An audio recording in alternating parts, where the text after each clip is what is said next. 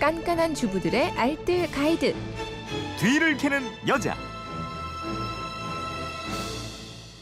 예, 돈안 들이고 힘 안 들이고 아주 알뜰살뜰한 생활 아이디어가 있습니다. 뒤를 캐는 여자 곽지연 리포터와 함께합니다. 어서 오세요. 네, 안녕하세요. 오랜만에 봬요. 아, 네. 잘 다녀오셨어요? 저도 휴가 다녀왔거든요. 예, 예. 아, 확실히 까매, 더. 까매지고 살찌고 예. 배 나와서 아니, 아니, 왔습니다. 않아요. 예. 오늘 동시에 복귀한 거 아니에요? 네, 그러게요. 휴가를 같이 다녀오진 않았습니다. 오해하지 마십시오. 기간은 비슷한데. 네. 자, 휴대폰 뒷번호 6722님인데 요즘 무더위로 인해서 열대야가 극성입니다. 열대야가 있는 날엔 선풍기를 틀어도 잠을 못 이루겠어요. 좋은 방법이 없을까요? 이러셨는데 9192님도 열대야에 잠을 이루는 방법 좀 알려주세요 하셨어요. 네, 남부 일부 지방에는 밤사이에 최저 기온이 25도 이상이 유지되는 현상 이게 바로 열대야죠. 음. 네네. 이게 연일 계속되고 있습니다. 오늘 열대야에도 꿀잠을 잘수 음. 있는 노하우 알려주십시오. 그나마 어제 중부지방은 좀 괜찮았어요. 네. 남부지방 특히 부산 같은 경우는 최저 기온이 26도 아래로는 내려가지 않았다고 음, 합니다. 정말 잠 못 이루는 여름밤이 계속되고 있는데요.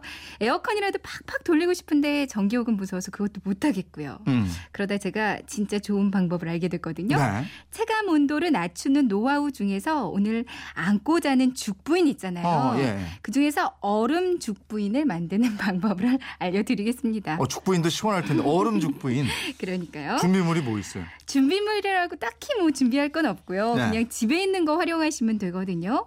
요즘 물을 많이 마시다 보니까 페트병도 많이 나오던데 네. 페트병 한개 준비하시고요. 음. 그러니까 2리터짜리 생수병이 가장 좋습니다. 네. 그러니까 가장 먼저 페트병에 물을 채워서 얼려줍니다. 음. 물은 너무 가득 채우면 녹으면서 물이 이렇게 넘칠 수 있잖아요. 네. 그러니까 윗부분 공간을 살짝만 남겨서 담아주세요. 그리고 나서 최소 24시간 정도 깡깡 얼려주는데요. 네. 한 이틀 정도 얼리면 더 좋더라고요. 예. 이제 다 얼었으면 이렇게 꽁꽁 언 페트병을 여러 겹을 싸주는데 순서가 있거든요. 음.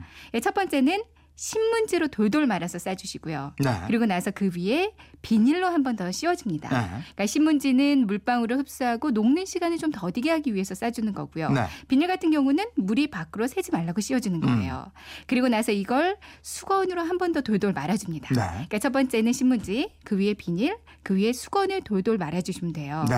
그리고 나서 맨 마지막 이게 가장 중요한데요. 음. 집에 안 신는 스타킹 있잖아요. 네. 구멍난 것도 좋고요. 네. 사이즈는 무릎까지 오는 판타롱 스타킹이 딱인데 음. 긴게 있으면 이거 잘라서 쓰셔도 됩니다. 마지막으로 이렇게 스타킹을 더 씌워서 옷을 입혀주면 이렇게 순서만 잘 지켜서 만드시면요. 물도 녹지 않고 아주 시원하게 밤새 사용하실 수가 있어요. 그러니까 꽁꽁한 페트병에 신문지, 지, 비닐, 네, 수건, 또 스타킹을 더 스타킹. 씌우면 된다.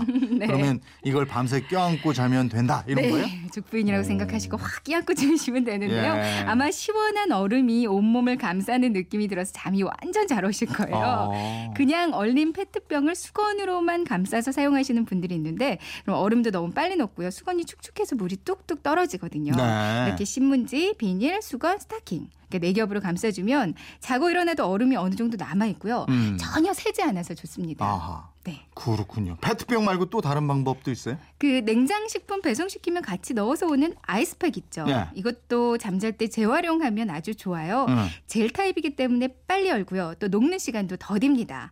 먼저 아이스팩을 한번 씻어서 물기를 제거하고 평평하게 뉘어서 얼려주세요. 네. 그리고 수건으로 이제 얼음팩 주머니를 하나 만들면 좋거든요. 음, 음. 안 쓰는 수건 있으면 이걸 반으로 잘라주고요.